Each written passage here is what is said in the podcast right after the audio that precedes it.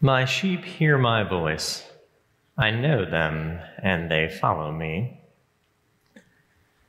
How wonderful and strange that Christianity is not a set of ideas, Robert Barron writes. It's not a philosophy or an ideology. It's a relationship with someone who has a voice. It's a relationship with someone who has a voice. One of the many things that makes the Gospel of John stand out is a series of I am statements Jesus makes about himself. I am the bread of life, Jesus says. I am the light of the world. I am the gate. I am the true vine. I am the way, the truth, and the life. In the 10th chapter of this gospel, the one we read today, Jesus makes another of these I am statements. I am the good shepherd, he says. And throughout the rest of the chapter, Jesus elaborates on this image. No doubt you've encountered thieves, people who walk around the gate and jump the fence to where the sheep are kept. But this is not the way, it's not the story that God desires for any of us. No, unlike the thieves, the Good Shepherd walks right up to the gate, and when he gets there, he calls each of his sheep by name and leads them out. And when the Good Shepherd gets all the sheep out, they follow him. And the reason why, why they follow him, is that the sheep know the shepherd. They know his voice, they know the sound of it. It's familiar to them. It's a beautiful picture for sure a flock of sheep, each with a name that is known, following one by one towards a voice that is known, in the tender care of a good and loving shepherd.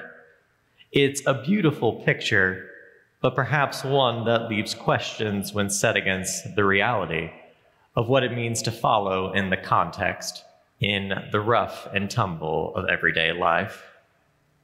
Or as one of my favorite hymns puts it, prone to wander, Lord, I feel it, prone to leave the God I love. If you were to take the nine or so verses appointed for today and set them apart from the larger narrative, you might wonder what this passage has to say about a lack of belief and what that means for a lack of belonging. But what is named in the text that surround these verses is an important disclosure that cannot be missed. What separates a good shepherd from the good shepherd is that the good shepherd lays down his life for his sheep. Or to put it another way, what separates a good shepherd from the good shepherd is an act of self emptying, self sacrificial love on behalf of the whole world. It's an unmerited, unearnable grace that both binds us to God and at the same time sets every heart free, deeply believing or otherwise. On Good Shepherd Sunday, which we celebrate every year during Eastertide, which we celebrate today, we get to be reminded of what it means to be tended by God, both in the heights and in the depths. In the words of the 23rd Psalm, the psalm that began our worship this evening, the psalmist speaks of a shepherd whose presence abides both beside the still waters and through the valley of the shadow. Though we might wish for something different, God does not promise that there won't be seasons in that valley and there won't be difficult days. Instead, instead what we are promised, what we are assured is that through it all, through every challenge, every doubt or trial of faith, that we will never, ever be left to journey the changes and chances of this one life alone. What we are promised is that God's unfailing presence abides because Jesus Christ, the great shepherd of the sheep, walks beside us in all seasons, at all occasions, in the midst of great gladness, and in the wake of all manner of sorrow.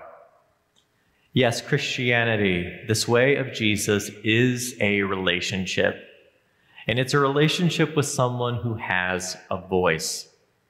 And I promise you, it's a voice that you know because it's been with you all along.